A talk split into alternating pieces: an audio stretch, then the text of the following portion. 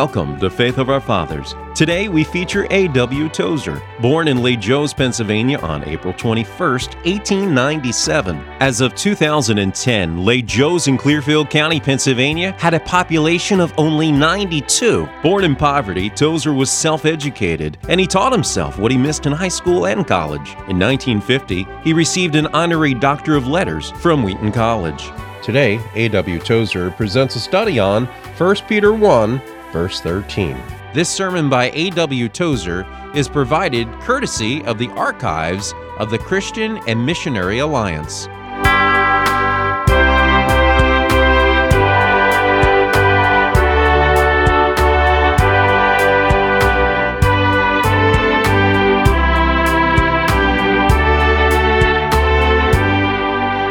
In the first chapter of 1 Peter, verse 13.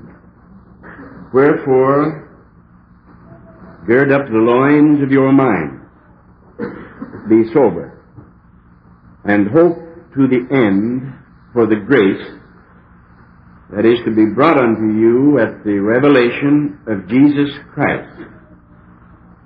You who attend here regularly know that we have been going over Peter almost phrase by phrase.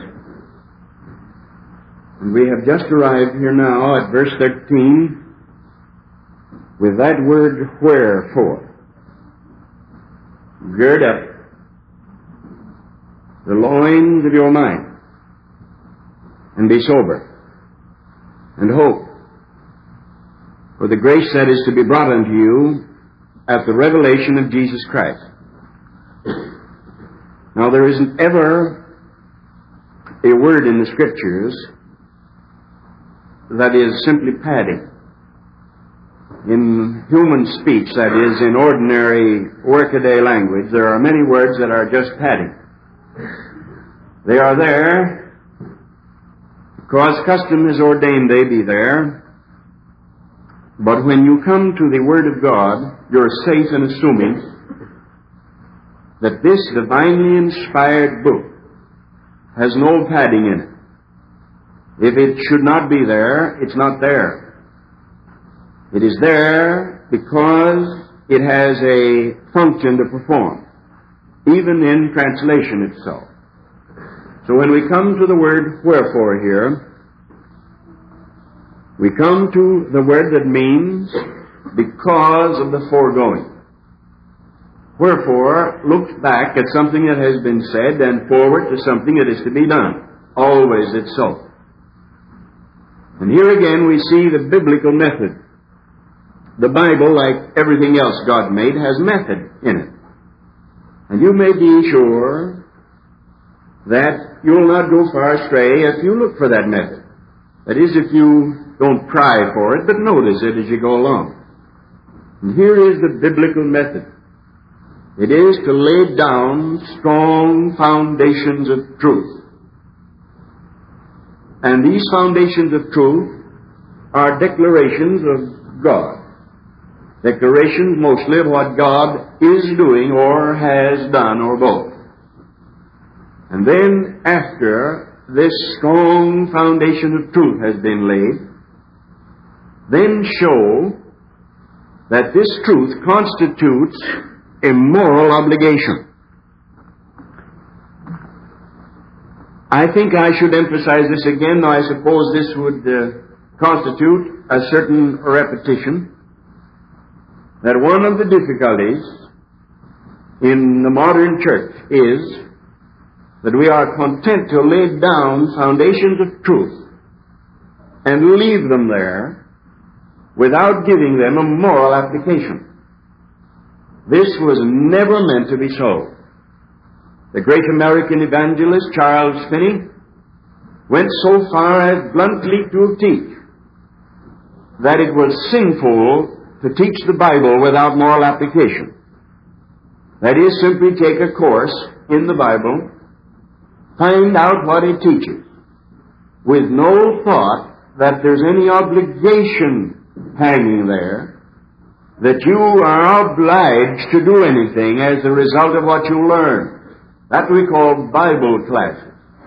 And I am convinced that a great many Bible classes are nothing more than a means whereby men are deepened and settled in their religious prejudices.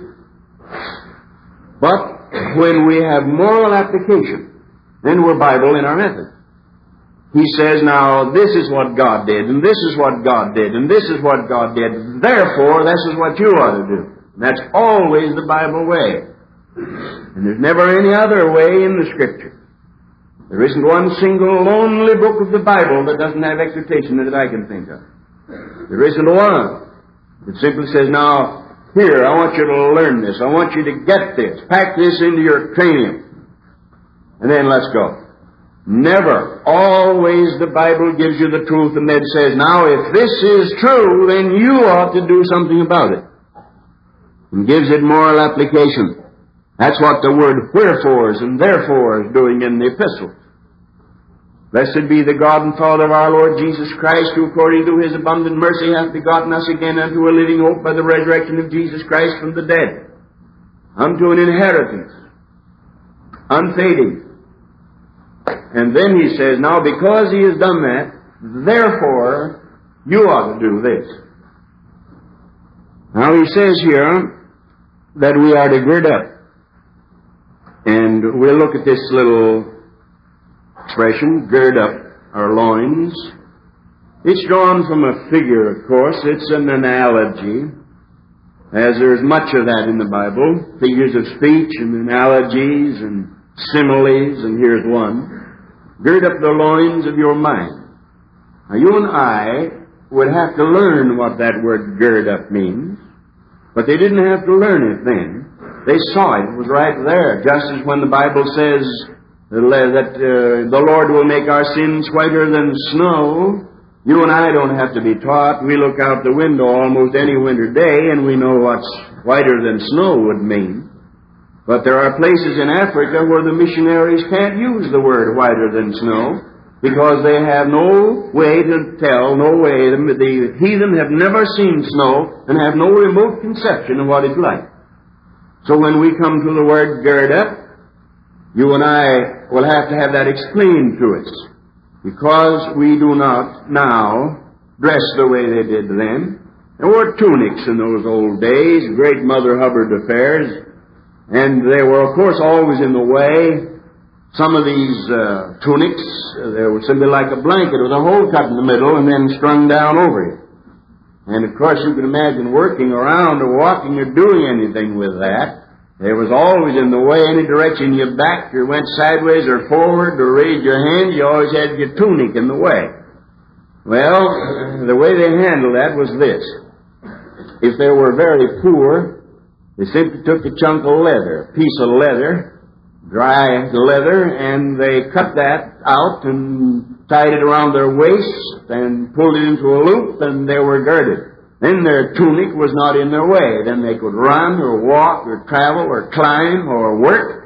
And their, their girdle held the tunic out, up, so the tight, so that it didn't bother their feet nor their hands. If they were rich, they had woven girdles of various kinds, just narrow belts. We use the word belt now, exactly the same thing. Man has a belt around his waist. Some people uh, can't, don't feel their dress unless they have a belt holding them. And uh, that's quite scriptural and quite in order. And they had those belts in those days. John the Baptist, you remember, came wearing camel's hair. That was the great big old tunic. But he had to get around so much that he had to gird it with a leathern girdle. He was a poor man. He couldn't afford silk woven girdles or linen, so he had an ordinary piece of leather cut out now and put around his waist and tied in a hard knot. That was to give him foot freedom so he could walk. Now that's the explanation of it. So when it says, gird up the loins of your mind, the loins being your waist, gird up the loins of your mind, we now know what it means, though we'd never guess it in a thousand years if we didn't have scholars to explain it to us, because people nowadays in this country don't wear dress like that. But he says, gird up the loins of your mind. Now, as applied to the inner life, that is the mind, uh, let's put it like this, that as natural men, as ordinary men born into the world and grow up in it, educated or uneducated, black and white, handsome or homely, rich or poor, just common, plain people, the sons and daughters of Adam and Eve. We are by nature careless and disorganized in our inner life and indifferent. And uh, we tend to accept the popular way of life, whatever it may be. The popular way of life is accepted by the average man. Not because he thinks uh, at all, but because he doesn't think. Even a sinner, if he thinks, rebels against the tyranny of the popular way. Men like Emerson and uh, Henry David Thoreau and Bruno and many such men, they rebelled against the day in which they lived. Occasionally you'll find a stern old New Englander yet who stands up on his own strong, hard feet and refuses to bend. They have to bend to him. I admire that. Because it's individuality, it's independence of spirit, but you don't find it much. It takes a thinker to stand up and refuse to bow and bend. But the average man doesn't think. He only thinks, I wonder if there's enough time on that meter if I, while I run into the store. Or he wonders, uh, I wonder if Dressen will manage the Dodgers this year. Will Pee Wee Reese manage them? Or he thinks of something where it doesn't mean touch character, doesn't touch life at all, doesn't touch him inside. It's only a surface thing. He never wades deep. He only plays on the shallow surface of his life. That's the sinner. He's all careless and disorganized and indifferent. And if there's some field where he has to tighten up his belt, say the mathematician or the scientist or the industrialist or the businessman, that has to do some careful thinking. It's never moral thinking. It's never thinking that touches his inner life or his conduct. It's only thinking that touches his business, his profession, his occupation. That is all. The mathematician uh, or the physicist working over the atom bomb. That's some mighty fine thinking, but it doesn't necessarily mean it has anything to do with his moral life. His moral life is all ungirded and loose and ragged and the loose end, even while he is carefully thinking in his own little pre- prescribed field. And so with the author, the writer, the, the, the playwright. But anyway, they think, but they don't think anything that touches their moral lives. Now, the Bible says here that we are to gird up our, the loins of our mind. When we are converted, why, that's one of the first things we begin to do. We become sensitive to eternal values. And uh, we want activities that will endure and readiness for uh, flight. Because that's why they girded themselves in the Old Testament. Ordinarily, just slopped around in their old tunic. But when they wanted to work or travel, they girded themselves. And Paul, or Peter here, uses the phrase, Paul used it too, but Peter uses it meaning you Christians ought to get ready to do two things, labor and travel, one or both. So, he says, gird up the loins of your mind. Activity, that is labor, and readiness for sudden departure, that is travel. Those are the two things that people do, travel or work.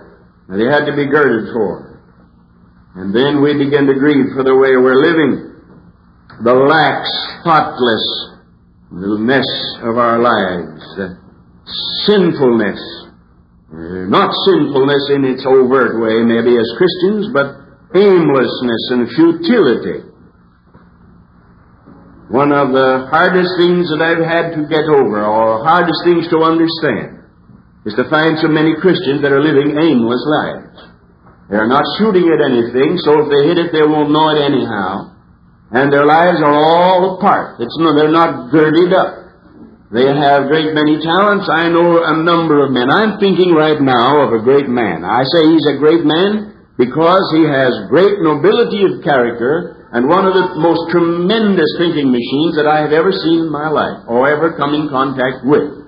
He makes me feel like a little boy when I'm around him because of the, of the utter size and range of his intellect. And I have never known him to do or even utter anything that is, was not noble and yet he has been a, he's a minister, and he's been a total failure from the time I've known him. A total failure. Goes from one church to another, has a uh, run in there and then goes to the next one, then starts something and it peters out, and then goes somewhere else and tries that and it peters out. And it's because he's not girded. He has tremendous mind, but it's not girded up. It's like a man with a beautiful Stradivarius violin that isn't tuned. He's not taken time to sit down and tune his violin, so he doesn't get any melody. People won't stay to listen. Yet he's a tremendous preacher with a great mind and a noble character, but he's no good because he's not girded. Now that's one extra, extravagant, extreme example, but I find many of God's people I go back after 20 years, now 20 years, just nothing to me anymore, just tossed around like that. Used to be, you know, and I thought 20 years would be a lifetime. Try 20 years, you know, and just toss it around. I go back after 20 years, and there he is, same old fella, a little bit thicker, a little bit balder, a little bit heavier, but nowhere, he didn't get anywhere, because his mind was never girded.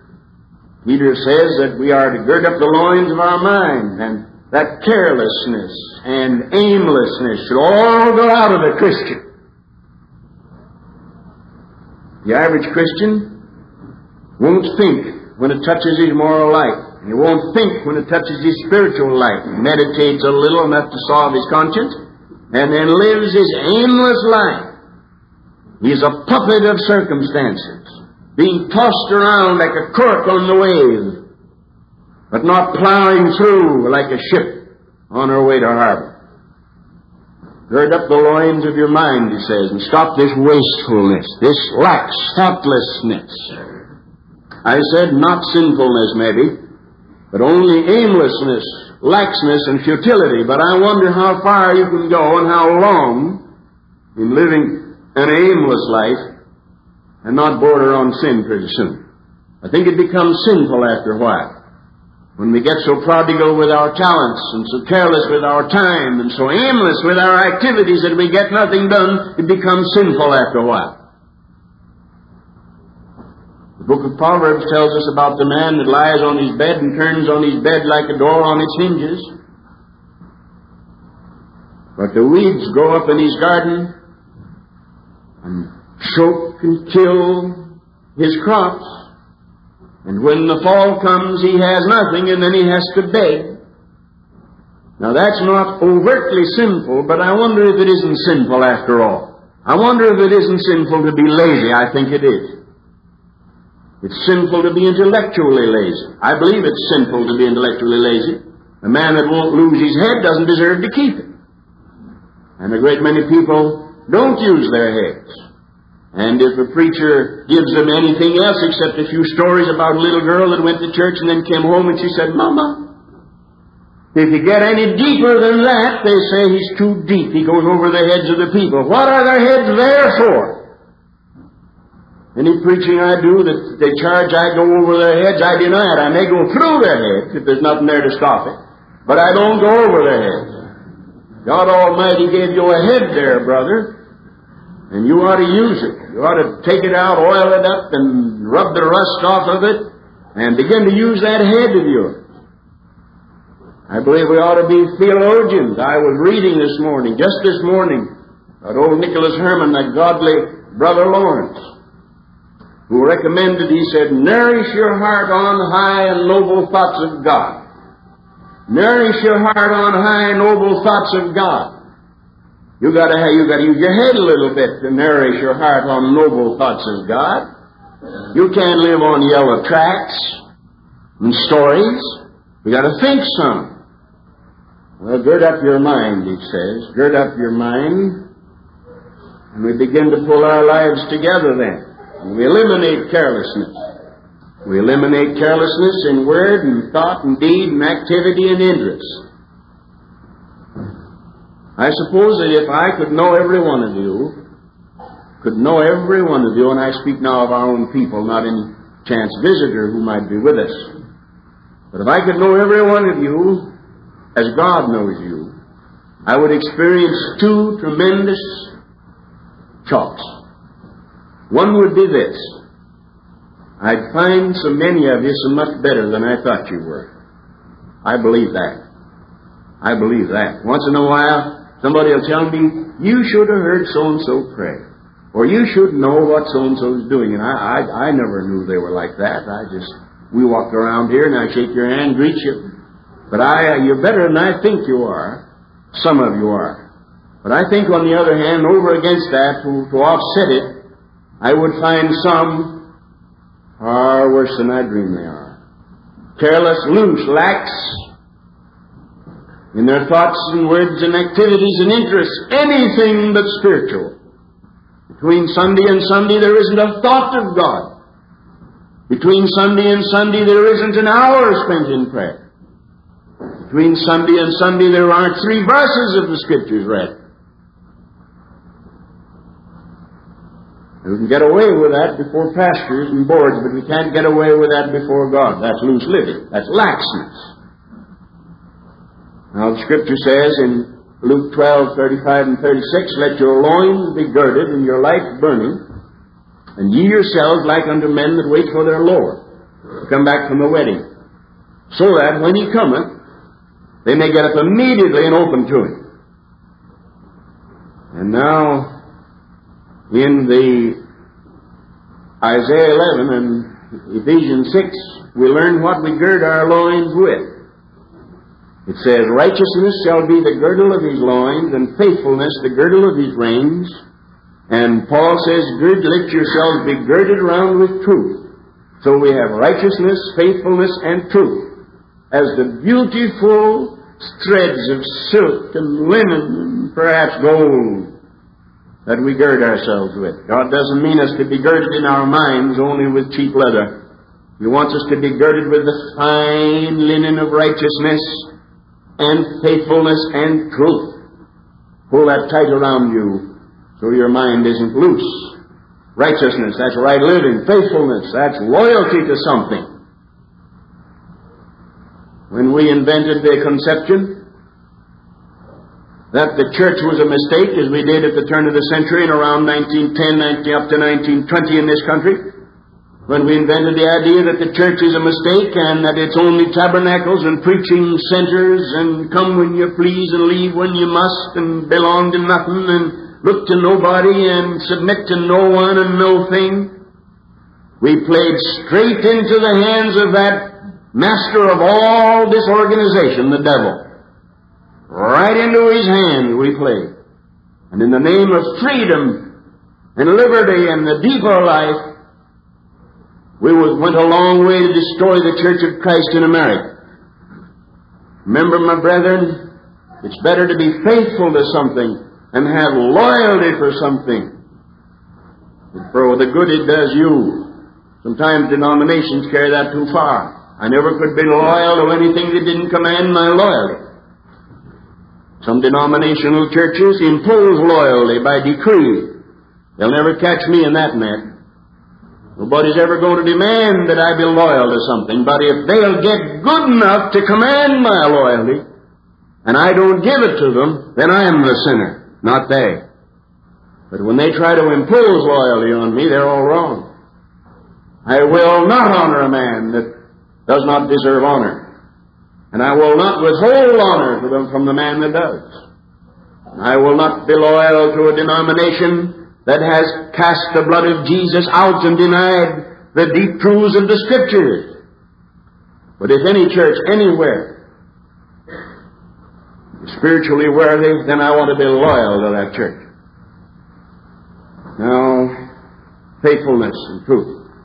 Then it says, be sober. Now, what does it mean by sober? We know a little more about that. Sobriety is when the calm reason is in control. The mind is balanced and cool, and the feelings are subject to reason. And for that reason, I do not believe much in any kind of spiritual experiences that dethrone reason. Men sometimes act unreasonable and then excuse it on the ground if you're moved by the Spirit. I doubt it. I doubt that the Holy Ghost ever dethrones reason in any man's mind. I know in my own personal life, the highest, loftiest, and most God beholding moments of my spiritual experience have been so calm that I could write about it. calm that I could tell about it, analyze it. The human reason must always be in control, blessed and warmed and refreshed and shining with the love of God, but always in control. Now, drunkenness is the opposite. When reason has been dethroned, you know what? You go down to the, corner here and you'll find a fellow come staggering out. Reason has been dethroned and the judgment has been impaired. Who was it, Shakespeare, Robert Burns?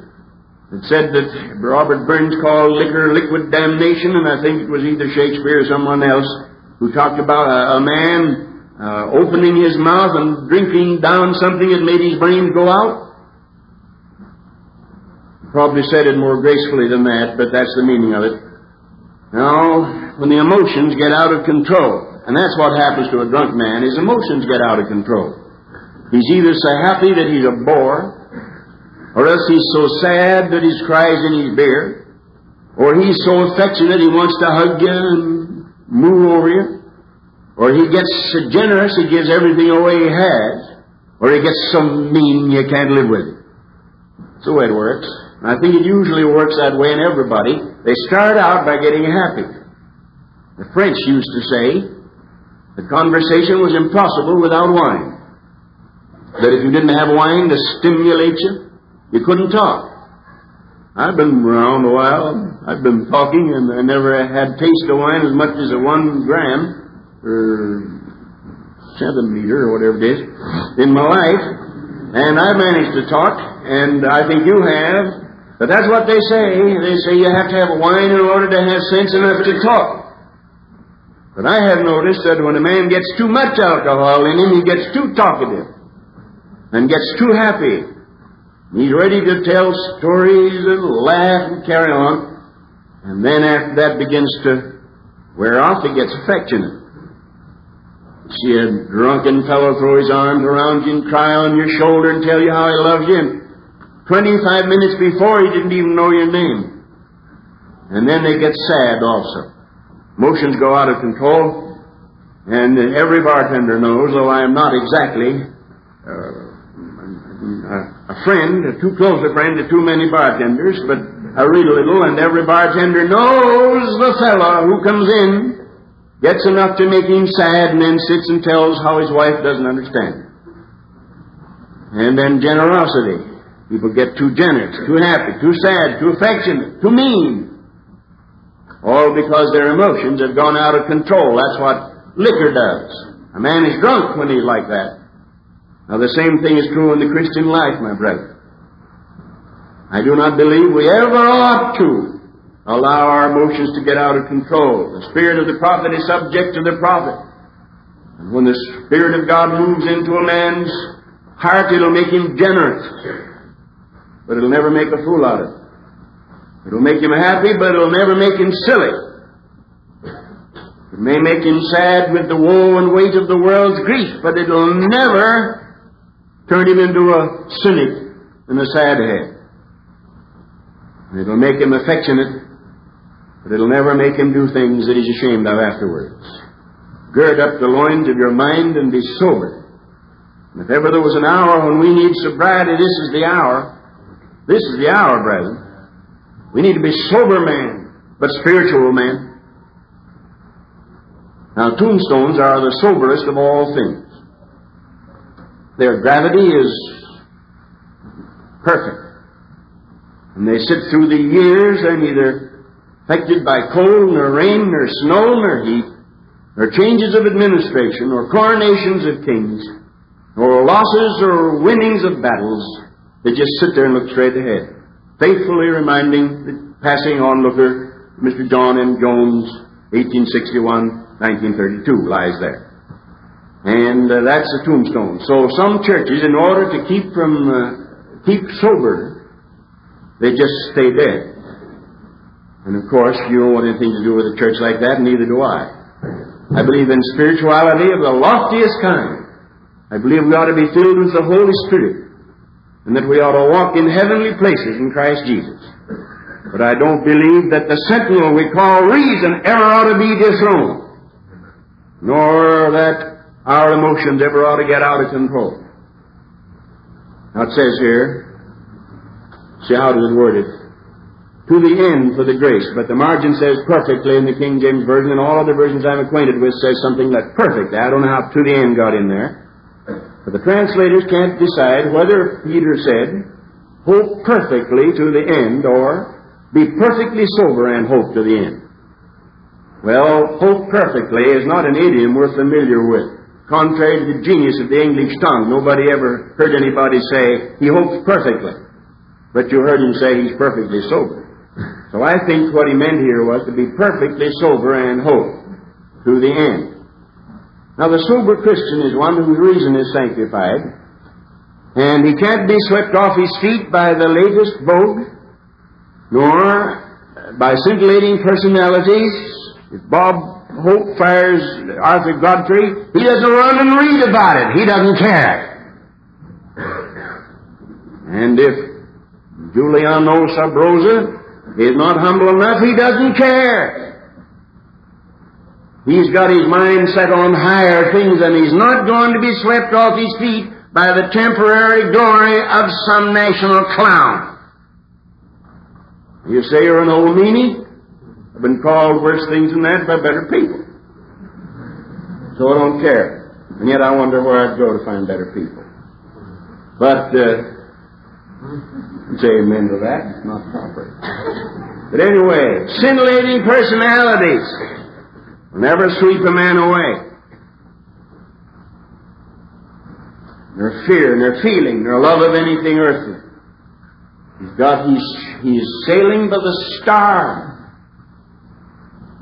Some people remind me of the young sailor that I heard about who was put up on uh, wherever they are to steer the ship, and they said, keep that star a little off your port bow.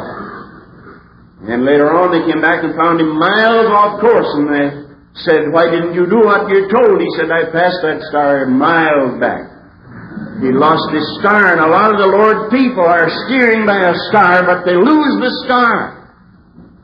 I look back and think, I, I can just look back now over the past years and remember all that came. There was the converted five-year-old swimmer, and he took the public eye for a while.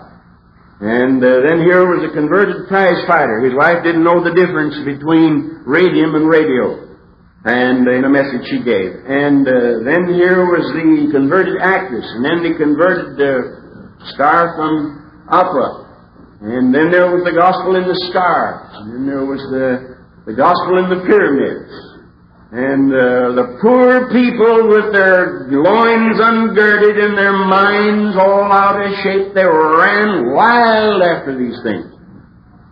Cynical old Tozer sat back and looked the whole thing over and said, It's no good. And every one of those fellows have gone with a wind.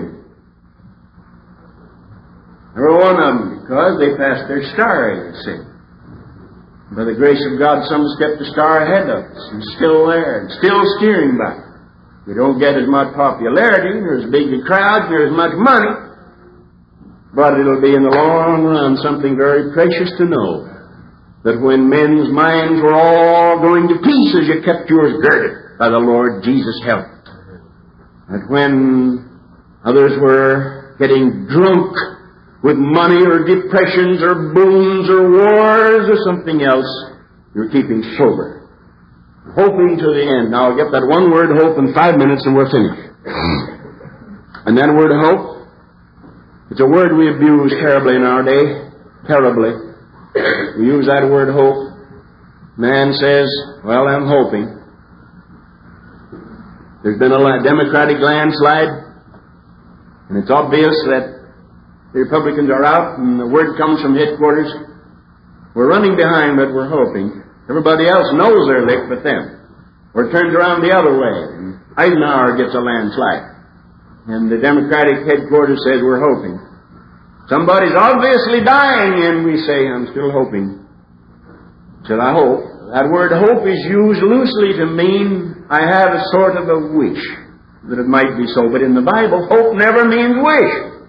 Tom, did you ever know that the word wish isn't used in the Bible ever in a good sense at all, if it's ever there? Nobody wishes in the Bible. Huh. You either don't want it or else you pray and get it, but you don't wish for it.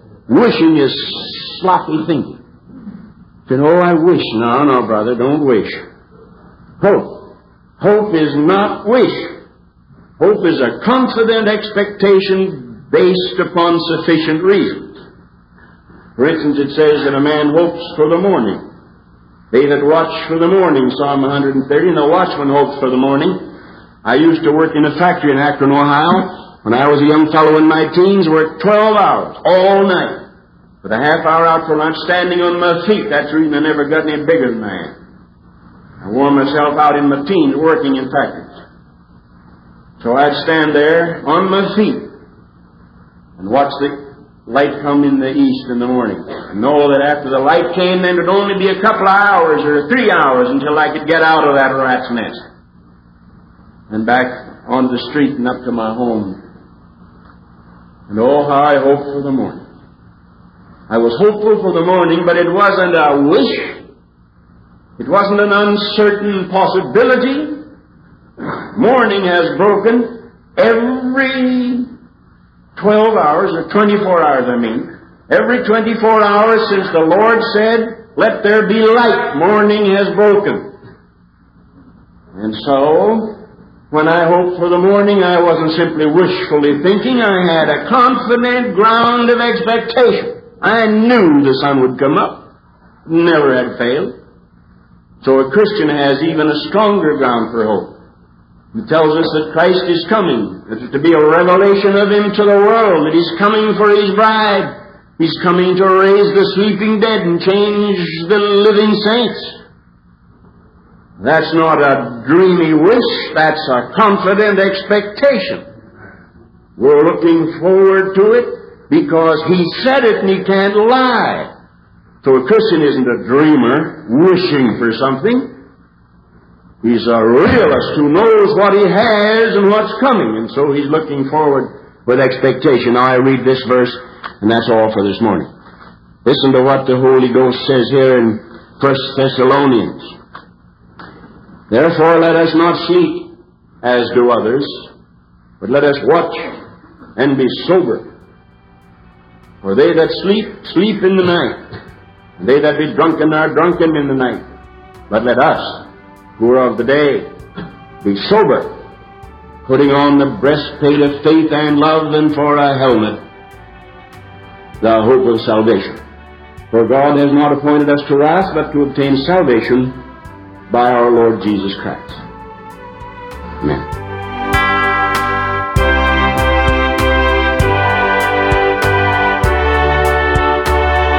You've been listening to A.W. Tozer. Listen to Faith of Our Fathers each Saturday and Sunday to hear more great 20th century preachers.